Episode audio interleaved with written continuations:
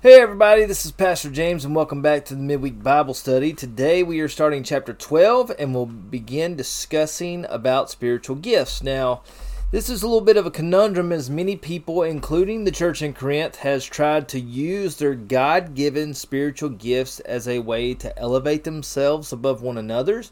Um, that even happens in the churches today in America. So, let's see what Paul has to say to this young and troubled church in Corinth. Let's read together uh, verses 1 through 11 of 1 Corinthians chapter 12. It says, Now, dear brothers and sisters, regarding your question about the special abilities the Spirit gives us, I don't want you to misunderstand this. You know that when you were still pagans, you were led astray and swept along in worshiping speechless idols. So I want you to know that not no one speaking by the Spirit of God will curse Jesus, and no one can say Jesus is Lord except by the Holy Spirit. There are different kinds of spiritual gifts, but the same Spirit is the source of them all. There are different kinds of service, but we serve the same Lord. God works in different ways, but in the same God who does the work in all of us. A spiritual gift is given to each of us so we can help each other. To one person, the Spirit gives the ability to give wise advice. To another, the same Spirit gives a message of special knowledge. The same Spirit gives great faith to another, and to someone else, the one Spirit gives the gift of healing. He gives one person the power to perform miracles, and another the ability to prophesy, and he gives someone else the ability to discern whether a message is from the Spirit of God or from another spirit. Still, another person is given the ability to speak in unknown languages, while another is given the ability to interpret what is being said. It is the one and only Spirit who distributes all these gifts. He alone decides which gift each person should have. Okay, so, one cool thing to realize as we get started in this today is that when you look at the original Greek manuscripts of this passage, it actually doesn't refer to these things that we're talking about as spiritual gifts, but it refers to them as spirituals. And so the word gifts was added in by the translators in order for us to kind of get a better understanding of the context upon which Paul is referring to as he writes about these spirituals, these things that God truly does give us. And it is important to understand that that the spiritual gifts that people receive are nothing more than gifts. We didn't earn them. We don't deserve them. They are given freely according to the Lord's uh, plan and His will, and we don't always understand why God chooses some people to receive certain things and others for other things but it's all according to his will, his plan, and his choice. So, the church in Corinth obviously had a question about these special abilities that they had received by the Holy Spirit. Uh, they were having some trouble dealing with it, and Paul said that he didn't want them to misunderstand. Now, other translations that you might read will say that Paul did not want them to be ignorant, and that sounds a little harsher than just not understanding. Uh, I think it's probably more of the way that we use the two words because they mean the same thing, but one of them is meant for insult, while the other may be uh, a little softer in its reference. Um, but the church in Corinth was pretty proud of their knowledge and their lofty views of themselves, so I'm sure that Paul had to bring them down to proper size in many aspects at times. And Paul refers back to before they accepted Christ and how they were pagans that were so easily led astray by worshiping worthless idols that didn't speak. They had been fooled and yet thought that they were wise. And Paul wants them to make sure that they are seeking true wisdom that comes only from God and not from the world. And Paul gives them a truth that they need to cling to. If someone is speaking in the Spirit of God, they will not curse Jesus, and no one will say that Jesus is Lord apart from the Holy Spirit. Now, this is really important to understand why Paul's saying this because many people were claiming to be spiritual and they were expressing spiritual gifts inside the church, but at the same time, not everyone was bringing glory to Christ. Paul was simply saying that you can test a person's true identity by Jesus. You can measure, weigh out, test if a person is in the Spirit of God or if they are in the spirit of Satan, which is lies and deceit. People can only glorify Jesus if they are living in the power of the Holy Spirit. So, if the people's gifts glorify Christ, then they should belong to Christ and therefore they can be trusted and accepted. But if these people are using these gifts to cause division and animosity and they're glorifying themselves, and that probably means that they really belong to Satan, who is trying to steal God's glory, which is what Satan has always done. So Paul moves on in verse 4, talking about us having different kinds of spiritual gifts, and Paul actually goes on to list nine gifts later on, uh, and and we read that at the end of the passage that we just read, and we'll talk about them in a minute. But right now he's focused on he's not focused on the gifts themselves, but he's focused on the source of those gifts, which is really important. And you have to remember that Christ and the Holy Spirit are the source of these spiritual gifts. They do not come from us. We cannot boast about them in any way. They only exist and they're only given in order to bring glory to God the Father and our Lord Jesus Christ. You know, God gives us different gifts, but it is the same God that does all of these works in us. So it's only from God. He is the source. Now, it is very easy for people, and even Christians, now it's very easy even for us to get caught up in our own lives, our own talents, our own abilities, our own ministries, and, and even our own spiritual gifts to think that what we are doing is more important than others. And, and I've been a part of uh, ministry in church now since 2004, so going on 19 years this year. I've been in ministry and I have witnessed firsthand many times in the local church, in other aspects of ministries inside the community with missions projects, with with camps that you have multiple churches attending.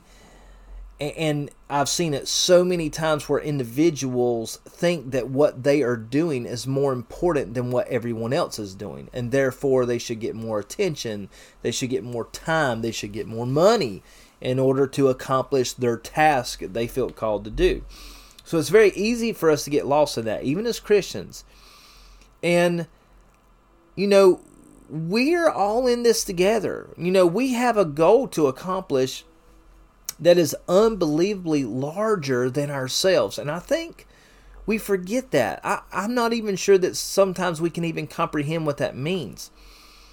But if we take a step back and we just take a deep breath and just say, okay, God, like, speak to me, show me, I think it's pretty easy for us to realize that we are just not equipped as individuals to do ministry on our own.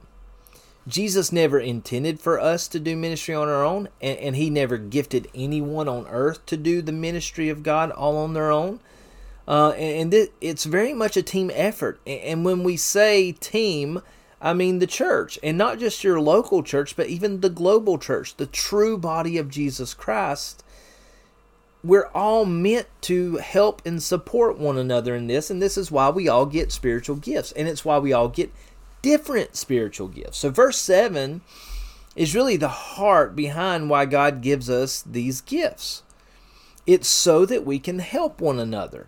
Can you imagine what someone would be like if they had all of the gifts of the Spirit uh, that they that God has manifested in them as individuals?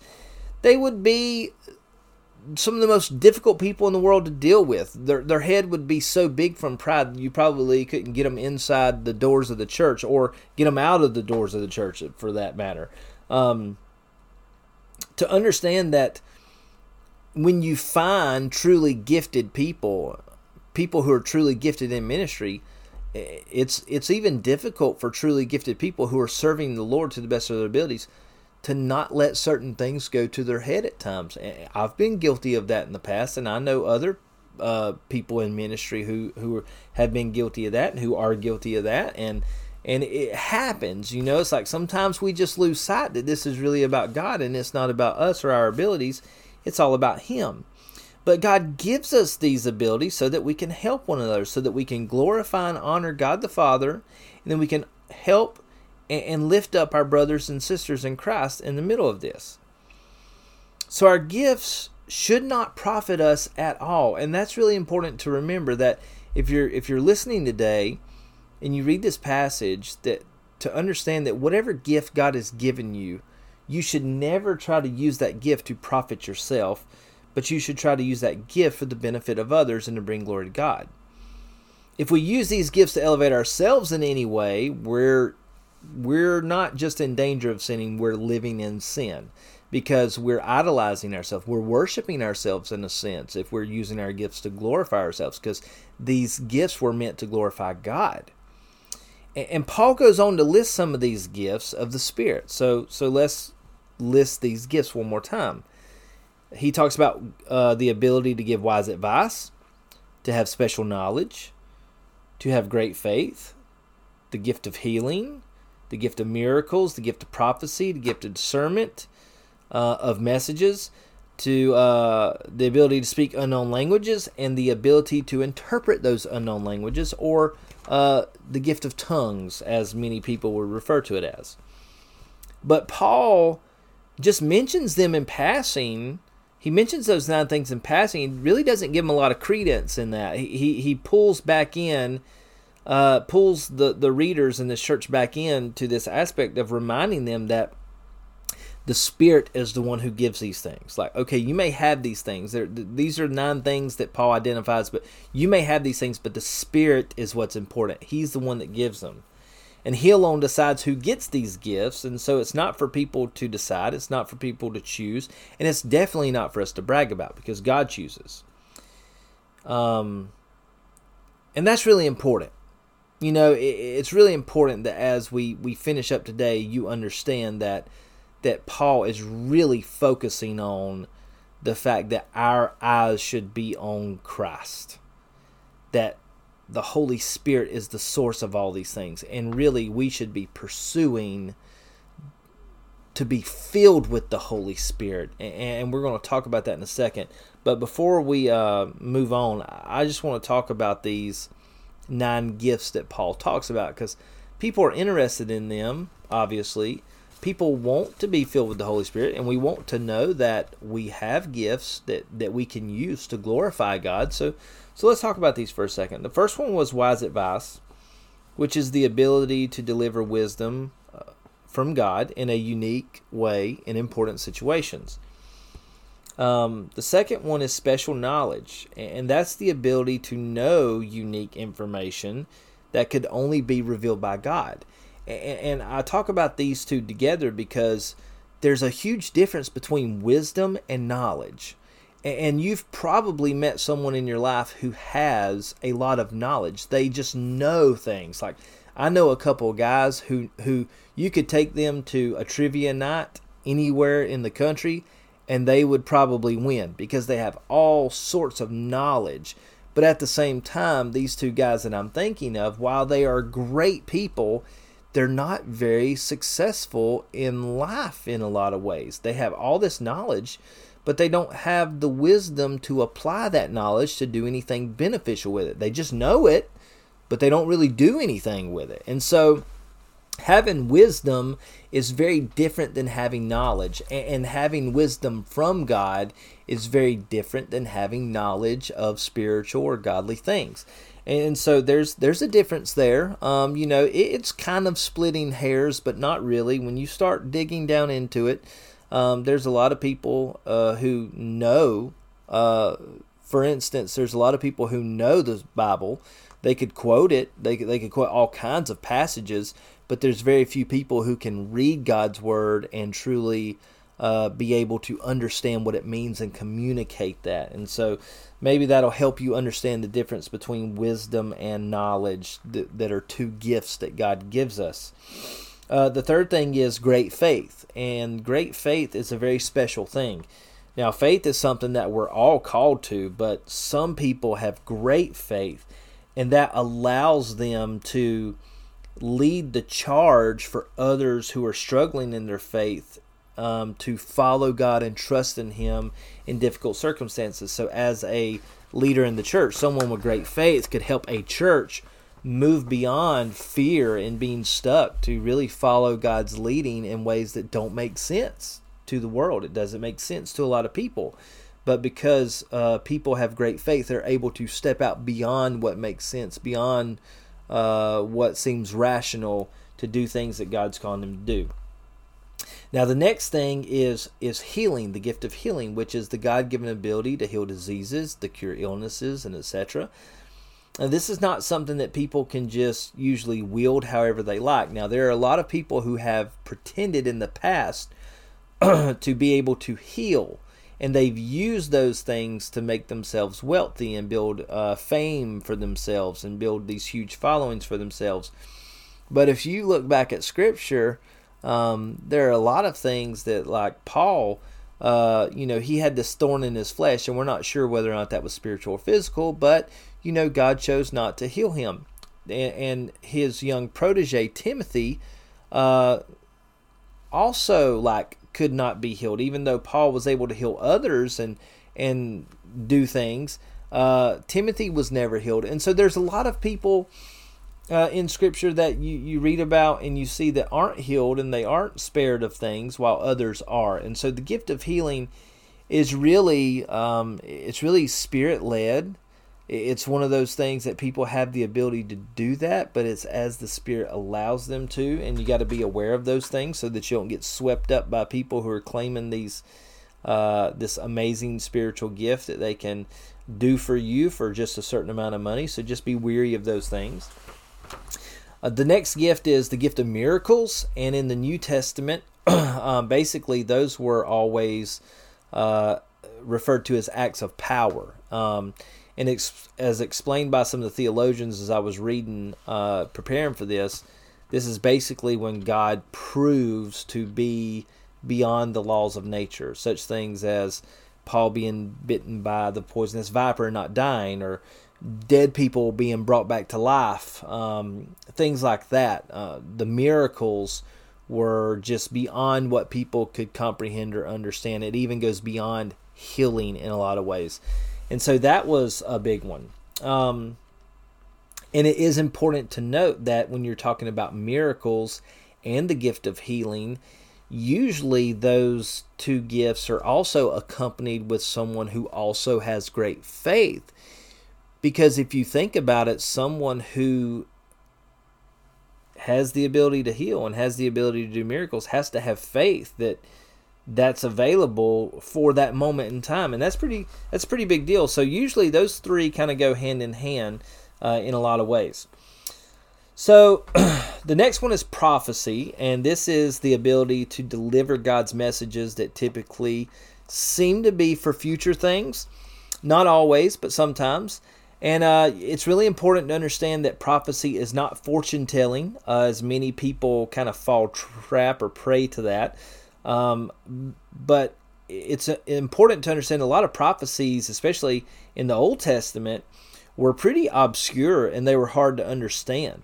Uh, many times the events uh, have to come to fruition for people to fully understand what the prophecies mean and and to understand their full meaning in that. And there were a lot of things that Jesus said while the while he was still with his disciples that the disciples didn't understand, but after his death and when things begin to happen, then they begin to understand and see, oh, Jesus was prophesying about it. He was telling us about these things, and we really didn't understand what he was saying. But now that they've happened, now we understand they were prophecies. And Jesus was a he was the Savior, but he was also a prophet.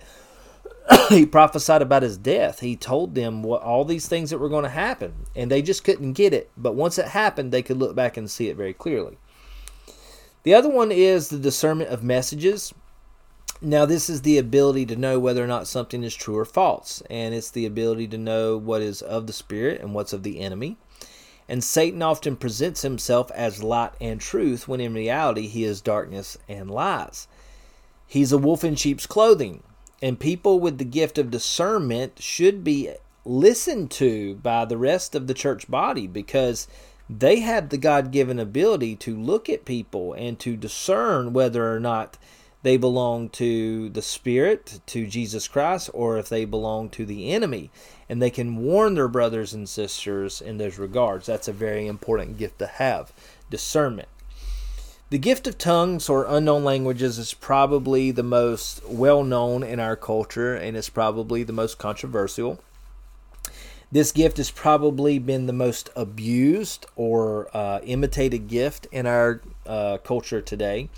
Now, many people claim to have this gift, and this was even a big deal in the New Testament, as many people in the church were having a hard time discerning what was of the Lord and what wasn't.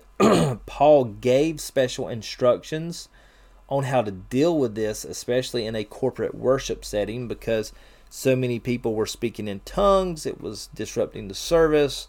Um, a lot of times things were being said in unknown languages and no one knew what was being said. So you know, if people are just speaking in unknown, unknown languages and no one knows what's being said, it kind of becomes useless in a church setting. And so you got to be aware of those things, and Paul gives direction in that.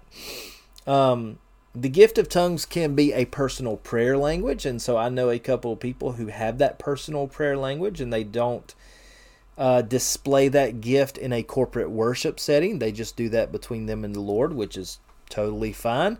Uh, it's not affecting anyone else. It's just between them and the Lord. But um, when you're talking about speaking in tongues, especially with other believers during a worship service, um, it must happen with an interpreter and should always be carefully controlled because uh, this tends to be one of those gifts that people really like to pretend or imitate so that they can fit in and, and make this claim that they are uh, spirit filled or whatnot. Now, many people think that speaking in tongues is the evidence of being filled with the Holy Spirit, but I want to remind you today that the just having a gift of the Spirit by no means uh, claims you as being filled with the Spirit.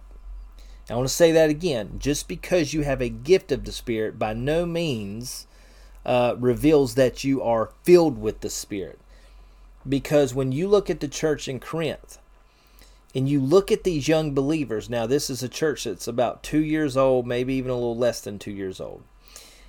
These believers were full of people that used to be idol worshippers. You know, Paul talked about how easily they were led astray.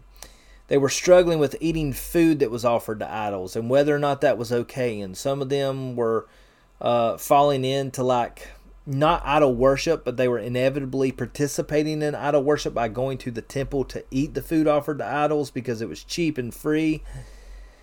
They were struggling with sexual sin. They were doing things that was not even accepted in their culture, which was saturated in sexual sin. So you're talking about a congregation of people who are really struggling in their walk with Christ and yet they have spiritual gifts. But by no means does it seem that they are filled with the Spirit.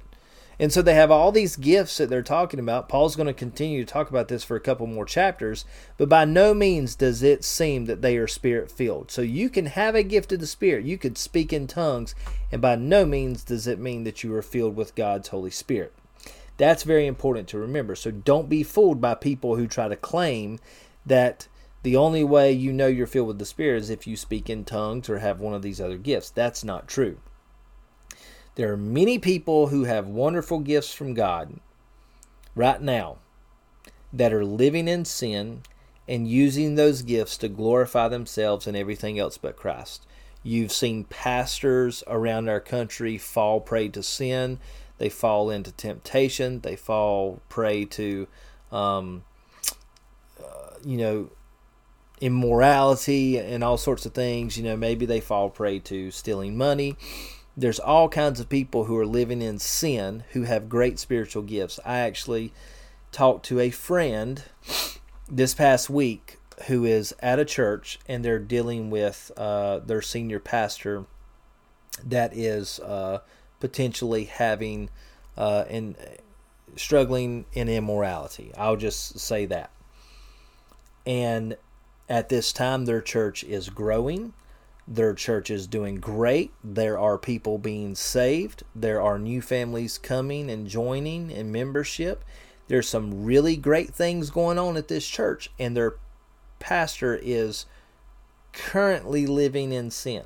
So you have to be really careful of that, that, that God can use people. God can give people great gifts, but is up to us as to whether or not we are allowing ourselves to be daily filled with the Holy Spirit and we use these gifts to glorify Christ or we use these gifts to glorify ourselves. All right? So, last one, interpreting tongues, which is most definitely, I would say it's more important than actually speaking in tongues because if this person doesn't exist, then Paul is saying that you shouldn't even be speaking in tongues in a corporate setting because it's useless. And so it's probably not of the Spirit. So uh, you have to have an interpreter, someone who can hear this unknown language and communicate what the Spirit is trying to say through these people in these unknown languages. And um, this is very, very important. Uh, these people affirm what the Spirit's trying to say.